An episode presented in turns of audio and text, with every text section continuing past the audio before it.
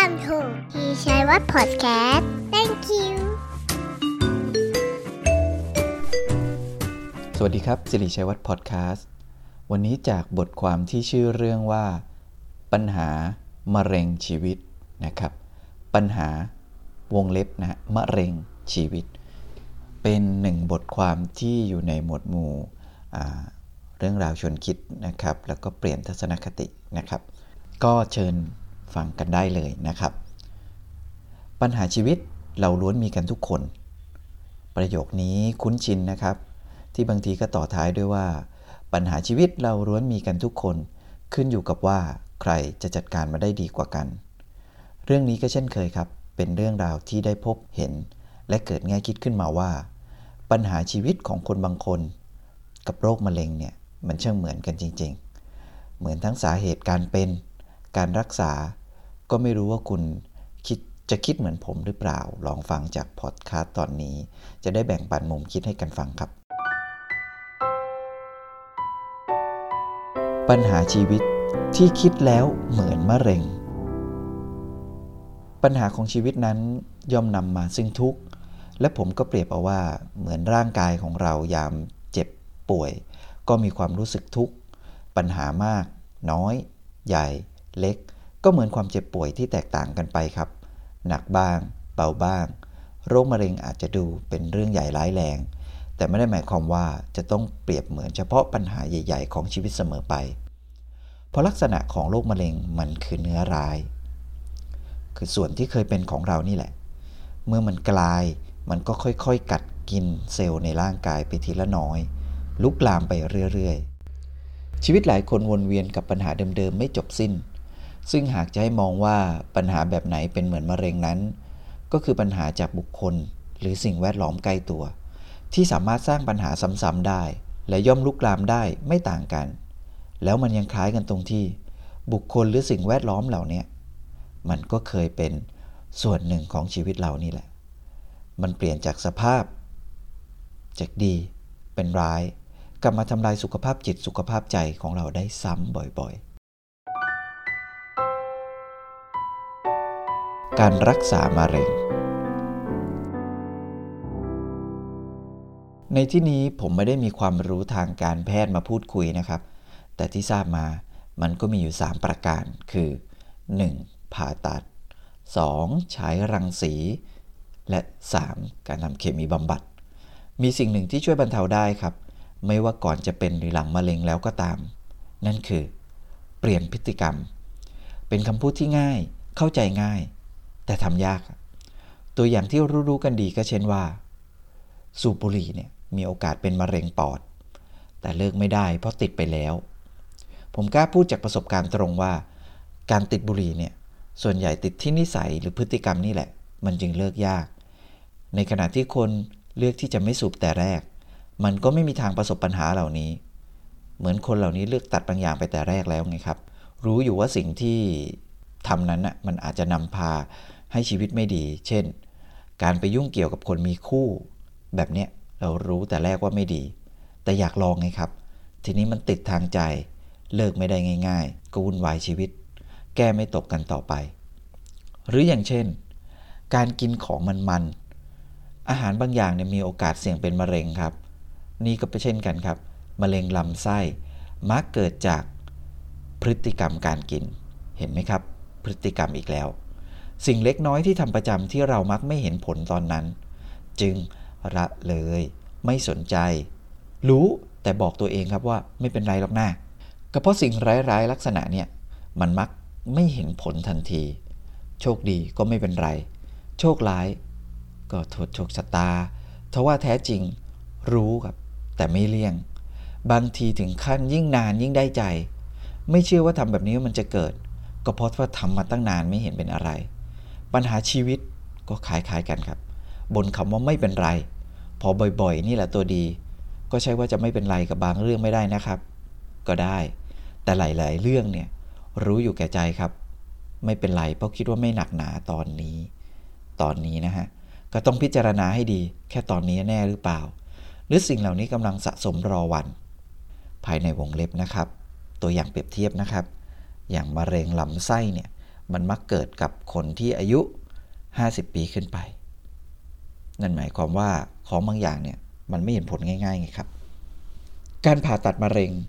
จะทำได้ในกรณีที่มะเร็งยังไม่ลุกลามมาก นั่นก็คือตัดเอาเนื้อร้ายชิ้นส่วน หรืออวัยวะส่วนนั้นๆเนี่ยทิ้งไป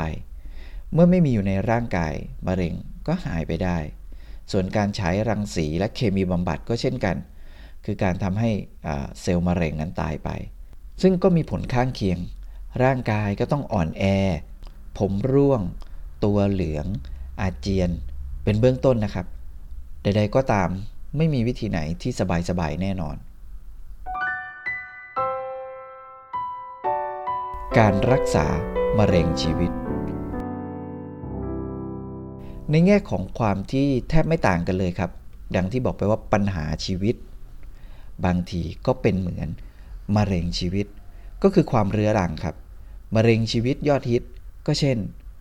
ภรรยาหรือสามีที่ไม่ดี ลูกที่ไม่ดี สิ่งแวดล้อมหรือการงานไม่ดี ไม่พ้นเรื่องเหล่านี้หรอกครับ ที่มีโอกาสทำให้ทุกข์ได้แบบไม่จบไม่สิ้นเหมือนเป็นมะเร็งก็เพราะสิ่งเหล่านี้เสมือนเป็นส่วนหนึ่งของชีวิต ขายมะเร็งที่เป็นส่วนหนึ่งของร่างกาย ดังนั้นการรักษามะเร็งชีวิต ก็มีบางอย่างบางมุมที่คล้ายกันดังต่อไปนี้ อย่างแรกนะครับ เปลี่ยนพฤติกรรม มีบางเรื่องอาจไม่ใช่คนใกล้ตัว แต่เป็นคนรอบตัวที่สร้างปัญหา อันเกิดจากเราเองนั่นแหละมีนิสัยที่ไม่เข้าท่า เช่น ใจดีผิดคน ใจอ่อน หรือจริงๆ แล้วมักง่าย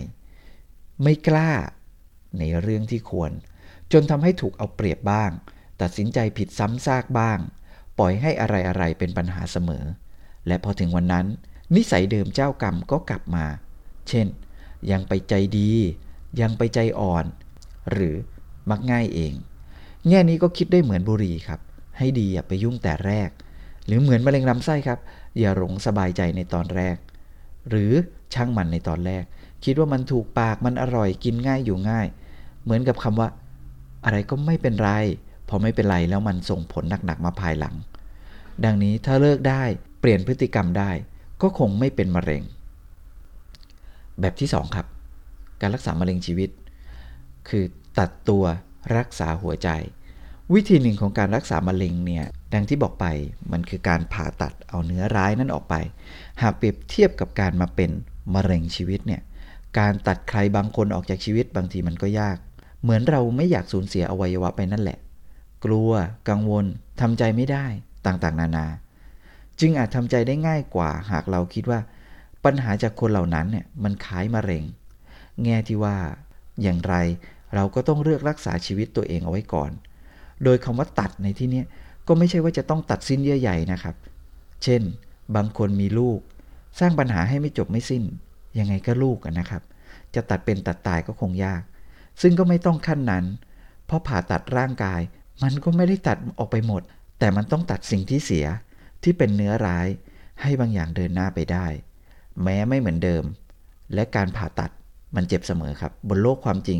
การตัดอะไรทำนองนี้ บางทีมันก็เป็นไปไม่ได้หรอก ที่เราจะไม่รู้สึกอะไรเลย การตัดอะไรทำนองนี้ บางทีอีกฝ่ายนะไม่ได้เป็นอะไรหรอก เราเองที่เป็นฝ่ายแบกไว้เสียหมดมาตลอด แค่เพราะไม่เคยตัดมันจริง ๆ เท่านั้นแหละ สิ่งสำคัญประการหนึ่งก็คือ ผลลัพธ์ อะไรที่มันจะเปลี่ยนแปลงเนี่ยมันก็ต้องมาจากอะไรที่ไม่เหมือนเดิม วิธีการรักษามะเร็งวิธีที่ 3 ก็คือ ใช้รังสีเคมีบำบัด ในกรณีนี้ส่วนใหญ่เรียกว่าคีโม การรักษามะเร็งด้วยวิธีนี้มุมหนึ่งก็จะรู้สึกว่ามันเหมือนทำร้ายทำลายทรมานตัวเองเหมือนกัน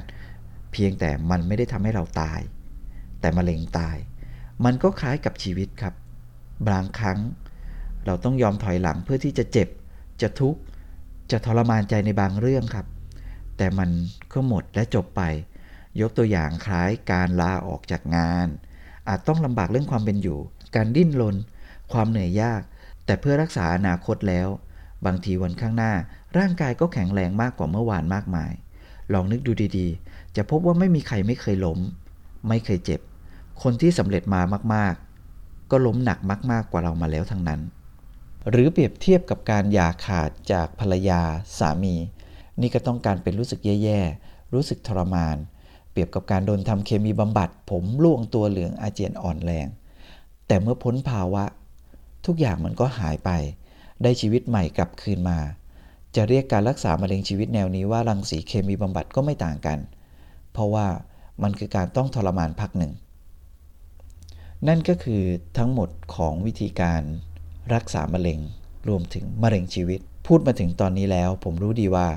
คนที่กำลังมีมะเร็งชีวิต หรือคนที่มีปัญหาชีวิตซ้ำซากนี่แหละ หากได้ฟัง มันก็รู้สึกว่าพูดง่ายนี่ มันง่ายเหมือนอย่างที่พูดก็ดี ไม่เป็นใครไม่รู้หรอก หรือไม่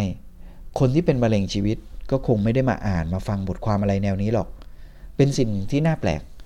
เพราะว่าการพัฒนาตัวเองนั้น บางทีคนที่พัฒนาก็ไขว่คว้าเสมอ ไม่ปล่อยให้อะไรจม วนเวียนนานๆ เหมือนมะเร็งชีวิตแบบนี้หรอก ส่วนคนที่วนเวียน ก็มักจะต่อต้านทุกการพัฒนาเป็นทุนอยู่แล้วเหมือนกัน จนเมื่อมันเป็นระยะสุดท้ายก็ได้แต่พึ่ง ผีสาง เทวดา ยาผีบอก หวังบุญกรรมดวงชะตากันไป ทั้งทั้งที่หลายปัญหาชีวิต เริ่มได้ง่าย ๆ แค่การเปลี่ยนนิสัยหรือพฤติกรรม และมันก็คือการพัฒนาตัวเองนั่นเอง สุดท้าย โรคมะเร็ง